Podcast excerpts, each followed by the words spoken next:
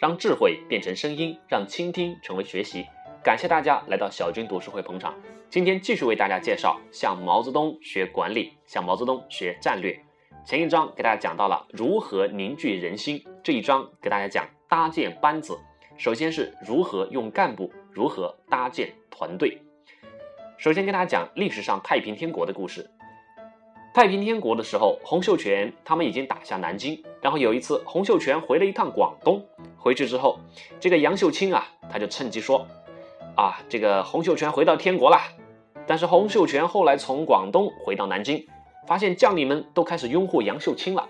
其实啊，那个时候杨秀清更加是年轻有为，更加啊精明干练，而洪秀全呢已经开始腐化。这个时候，洪秀全应该服从杨秀清的领导。但是洪洪秀全哪里会甘心呢？他是创造者，他是天父，他是天兄啊，是领袖，所以呢，两个人就干起来了。最后有两个人的对抗，发展到了整个集团、整个太平天国数十万人马军队的开始对抗，于是出现严重的内部分裂，最后出现相互的打杀，啊，太平天国内讧事件，由此呢，就给太平天国造成了一个转折，非常可惜。这个故事给我们的教训就是。一个团队内部如果出现高层分裂，那是很危险、很可怕的。所以，团队建设第一点一定要确立领导，确立决策者。领导多头总是要失败的。古时候西方有寓言讲两头蛇的故事，两头蛇一个要往东，一个要往西，那只能是掉下悬崖了。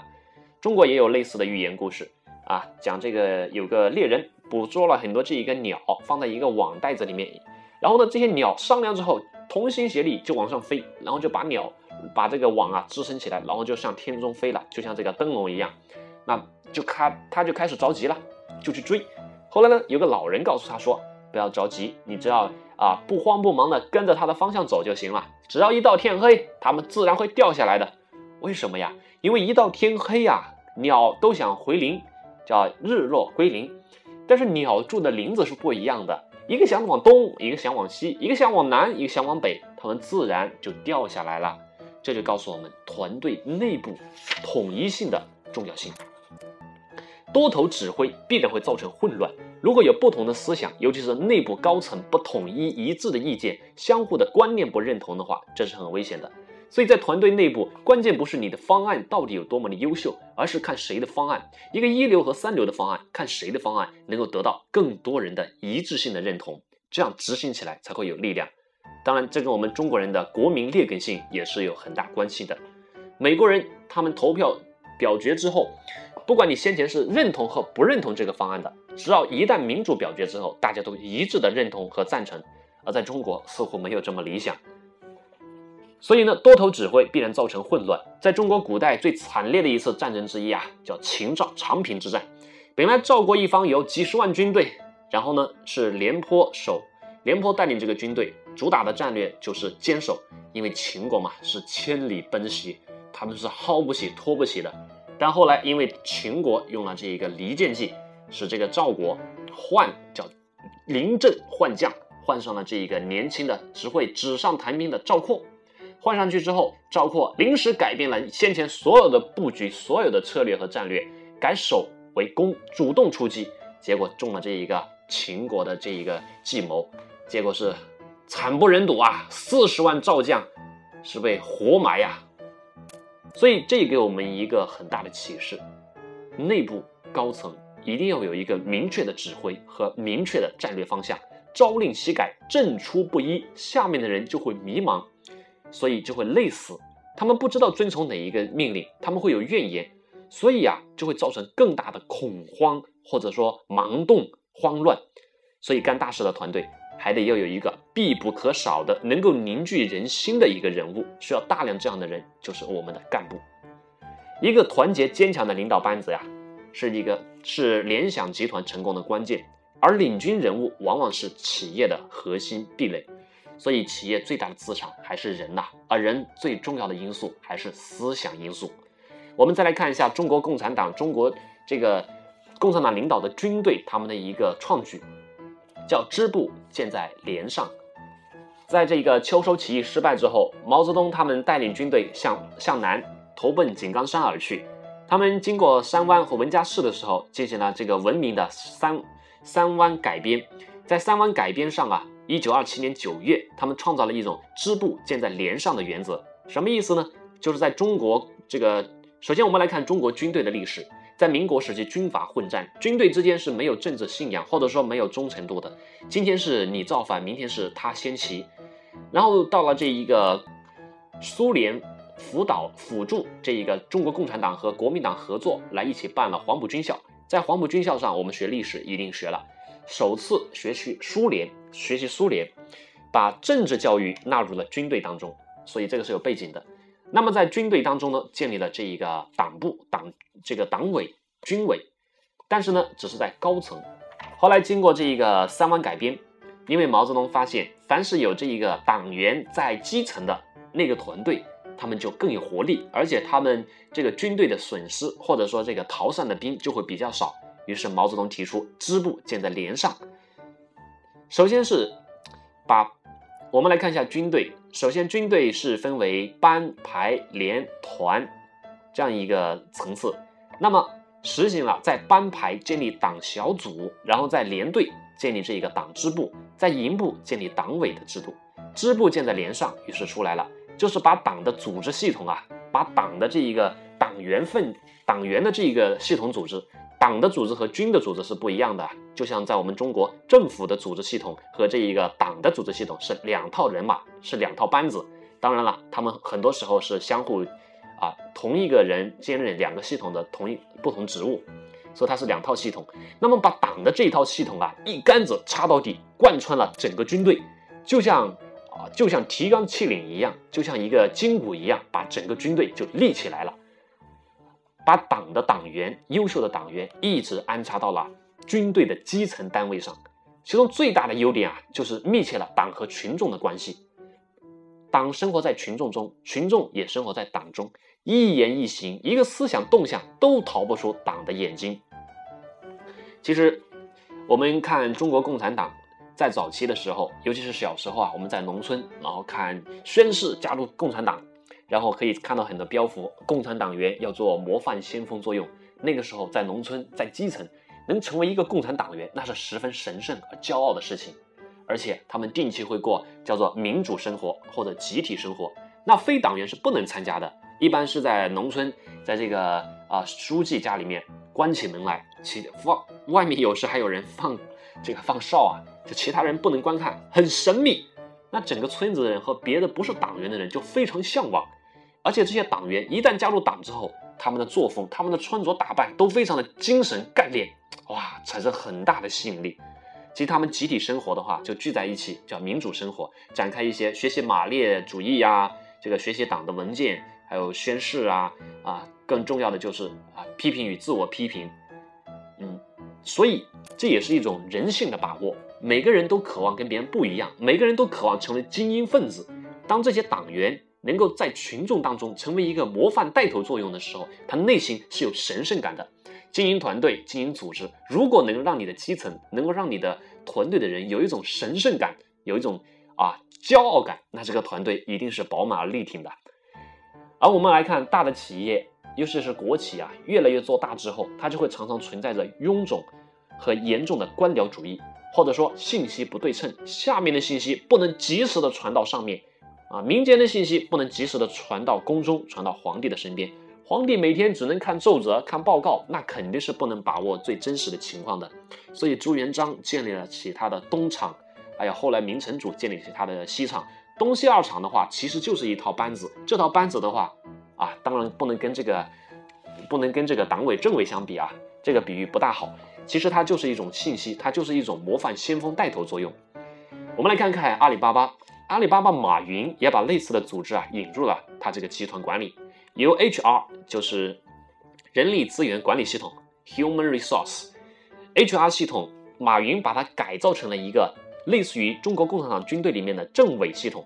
我们看《亮剑》里面，马云龙和赵刚两个人其实是两套人马，有没有发现？李云龙是团长，是属于军队里面的一个军队。团团级团长，那赵刚是政委，政委的话是属于党的系统里面的两套系统。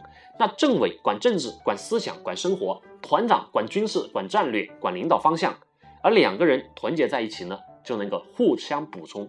其实，在很多时候，尤其在刚开始的时候啊，这个政委往往是起一个监督或者说一个制衡的作用。所以李云龙一开始并不喜欢政委，但是呢，啊，共产党毕竟是先进的党，共产党员毕竟是先进的个人，所以他很具这个领导作用和模范作用。我们来看一下马云，马云呢，把他的这一个人力资源管理系统的人马呢，把它打散，建立起了一个类似于中国共产党的一个政委系统一样的分层的。首先，他在这个小的基层上面呀，他称为小政委，把他们分派到县城到下面。非常小的城市或小的区域里面去，与当地的区域经理搭档，经理啊管市场、管运营，那这个政委的话就跟这个团长的关系一样，两个人搭档。再往上一层是高级一点的区域或者大点的城市，是这个高级这个政委和这一个经当地的这个经理搭档。再往上层就是马云在杭州总部的 HR 总监。这样一个直向的一个直向的一个主管人力资源的一个系统啊。就把它分散出去了。他们随时把握着公司动态和个人的思想或者各种情况，他们直接向副总裁和马云汇报，这就使得这个公司最高层在第一时间就能够了解一线市场和团队的所有的动态。这在一定程度上解决了信息不对称的大问题。另一方面呢，对下级实际也起到了很大的制衡和模范带头带领的作用。团队要动，不是推动的，而是带动的。带动带动，所以马云在这一招上学习的是这个毛主席的做法。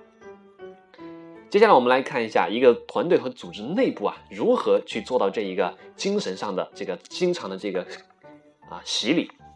我们来看一下中国共产党的做法，是这一个整风运动之后提出的批评和自我批评的一个方法。毛泽东曾经讲啊，有无认真的自我批评。也是我们和其他政党互相区别的显著标志之一。我们曾经说过，房子是经应该经常打扫的，不打扫就会有灰尘；脸是应该每天都洗的，不洗就会灰尘满面。我们同志的思想，我们党的工作，同样的道理，也会沾染灰尘，也应该经常打扫打扫，洗涤洗涤，是吧？流动的水它不会腐烂发臭，这个经常住的房子，它的门窗不会被虫子蛀坏。说。他们在，就是说，他们在不停的运动当中，在使用当中，能够抵抗微生物或者其他东西的侵蚀腐败。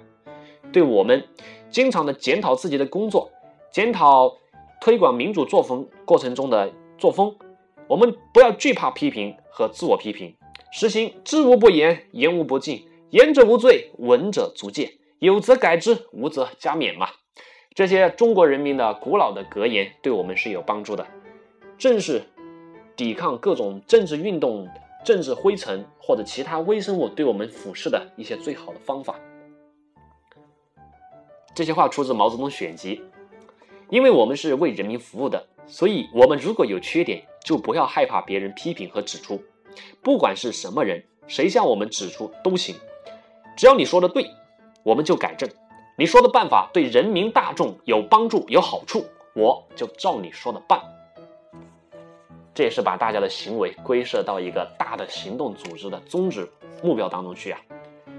再看毛泽东说，我们反对主观主义、宗派主义、党八股，有两条宗旨是必须注意的：第一是惩前毖后，第二是治病救人。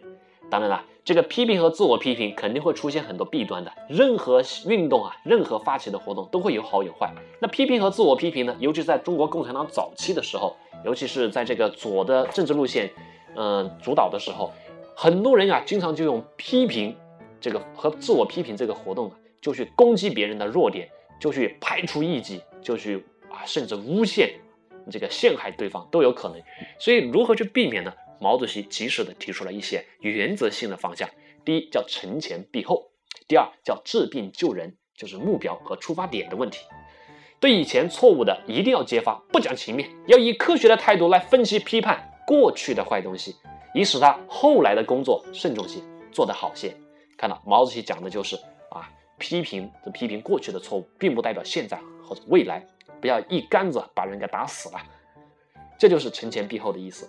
但是我们揭发错误、批评缺点的目的，就好像这个医生治病人一样，目的是为了救人，而不是去毁人。我们不能把人给整死了。比如说吧，一个人犯了这个阑尾炎，医生要把他的阑尾割了，这个人就救出来了。任何人都有可能犯错嘛，只要他不讳疾忌医，只要他不固不固执错误，只要他肯就医，他就还有救。只要他老老实实、真正的愿意接受批评，我们就欢迎他，把他的毛病治好，使他变成一个好同志，跟过去错误的做法一刀两断。这个工作就应该这样做，而我们不能陷入啊，不能图一时痛快乱打一顿，把人给打死。对待思想上的毛病和政治上的毛病，绝不能采用鲁莽的态度，而必须采用治病救人的出发点，这才是正确的有效方法。关于党内这个批评问题啊，还有一点要说及的，就是有些人批评他不注意大的方面，他只注重小的方面，他不不明他不明白批评的主要任务和目的。批评应该指出是大的方向上的，比如政治上的错误、组织上的错误，这两点很大。至于个人的缺点啊、生活的习性啊、啊 personal 的，只要它不影响大众的，只要它不影响这个其他人或者说公众的，那。就是与政治呀、与组织与无关的东西，我们不要去做过多的指摘，要不然我们这样就会造很容易造成对抗，很容易造成这一个攻击，也很容易造成一种恐怖的氛围，让大家不知道如何是好，手足都不知道放往哪放。这就像那古代秦国的科研军法，那对公司的的活力的发展是没有好处的。如果这样一种批评的氛围一旦形成的话，大家都把注意力盯在每个人小的缺点方面啊，人人谨小慎微啊，就会忘记更大的目标，会忘记啊这个更大力量的爆发。二十多年的奋斗实践，使我们领悟了自我批评对于一个公司发展有多么的重要。如果我们没有坚持这条原则，华为绝对不会有今天。这是华为总裁任正非说的。没有自我批评，我们就不会认真听取客户的需求和他们的表达诉求，就不会密切关注并且学习同行们的优点，我们就会陷入以自我为中心，那必将会快速多变，啊，竞争激烈的市场当中，我们肯定会被淘汰掉。没有自我批评，我们面对一次次危机的时候，就不能够深刻的自我反省，我们就不能自我激励。用生命的微光点燃团队的士气，照亮前进的方向。没有自我批评，就会固步自封，不能虚心吸收外来的先进东西，就不能打破游击队土八路的局限和习性，就不能把自己提升到全球化大公司的管理境界。没有自我批评，我们就不能保证，不能保持内敛务实的文化作风，就会因为取得一些成绩而少年得志，忘乎所以，掉入前进道路上布满的泥坑陷阱当中去。没有自我批评，就不能剔除组织中那些无效的成分，就不能建立起一个优质的管理体系，就不能降低运作成本。没有自我批评，各级干部就不敢讲真话，就听不进批评意见，不学习不进步，就无法保证做出正确的决策和确实的执行。只有长期坚持自我批评的人，才有广阔的胸怀；只有长期坚持自我批评的公司，才有光明的未来。自我批判能让我们走到今天。我们还能向前走多远呢？取决于我们还能坚持多久自我批评。华为总裁任正非在他的这个核心产品发布会上的时候做了这么一番讲话。任正非是军人出身，对于共产党、对于毛主席有一种很深的情结。他的管理方法非常相像毛泽东的带兵方法。接下来我们来看一点，我们不能苛求这一个。呃，团队伙伴、员工的一些小的缺点，或者说个人生活的习性，我们要包容。这就是说，一个树林里面要有大树，也要有花，也有小草，因为小树、灌木丛都得都得有，这才是一个健康、完整和丰富的生态系统。可以想象一下，如果都是草，那就是草原；如果都是大树，那就缺少了丰富；如果都是花，那也没有大树，都不行。所以我们要做到四个字，叫和而不同。一个成熟的人，就是他能跟不同个性的人相处；一个成熟的公司，一个成熟的团队，就是他们里面能够包容容纳各种个性不同的人。比如说唐僧的团队，西天取经，各色人马都有。唐僧这个人一心一意去西天取经，遭受了九九八十一难，百折不回。他的方向是坚定的，他是信仰的代表，他是方向的代表，啊，他也是最重要的。为什么呢？因为一个团队、一个组织，包括一个人也好，能力再强，如果他没有信仰，或者说没有方向，那他就立不起来，会像这个流水一样瘫在地上腐烂，就像沼泽地一样。人必须要有方向，所以唐僧代表的就是一种信仰，代表的就是一种方向。在这一点上，孙悟空也得依赖他。没有了方向，孙悟空回到花果山，他的生命是枯萎的呀。但是呢，唐僧有太多的缺点了。可以说，其他的都是缺点了。他麻痹，警惕性不高，敌人换个花样就不认识了。我们再来看猪八戒，猪八戒有许多缺点，但是他有一个优点，就是艰苦。七绝山西秀市的胡同就是他给拱出来的。高老庄他那耕地的时候可是很卖力的，可是很努力工作的。当然要提出一点，我们看的电视当中的猪八戒的形象和。这个原著《西游记》当中的猪八戒的形象是不同的，在原著当中啊，猪八戒也是挑担子的，不是沙僧挑的。在原著当中，猪八戒是很勤恳的，在原著当中，猪八戒是很可爱、更可爱的。但是这个电视剧的话啊，这个为了电视人物形象的塑造，导演有所改编，这点要说明一下。所以推荐大家去看一下《西游记》的原著。我们再看孙悟空，孙悟空很灵活、很机智，本领大。但他最最大的缺点是啥呢？方向不坚定，猴子三心二意。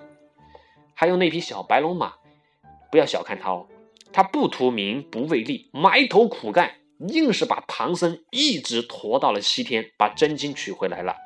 这是一个团队当中一种朴素踏实的作风，这是值得我们去努力学习的。我们不能没有白龙马这种人呐。所以呢，一个团队里面必须各种各样的人都有，才能够组成一个团队。中国古代的哲学讲的叫和而不同。所以呢，在组建团队、搭建班子的时候，不要害怕来源不同的山同，不要你不要害怕啊各种个性的人物，还要欢迎他们，但是要包容和把他们凝聚在一起，这样才能。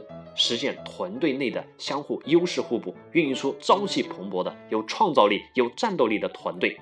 我们不妨看一下《梁山一百零八好汉》里边，各种各样的人物都有，来自各个阶层、各种职业，有农民，也有宫廷，也有教官，林冲八十万禁军教头，啊，十千小偷啊等等。但是他们能融合在一起，各有各的用处，各有各的才能，这才是一个健康的团队。但是很可惜啊。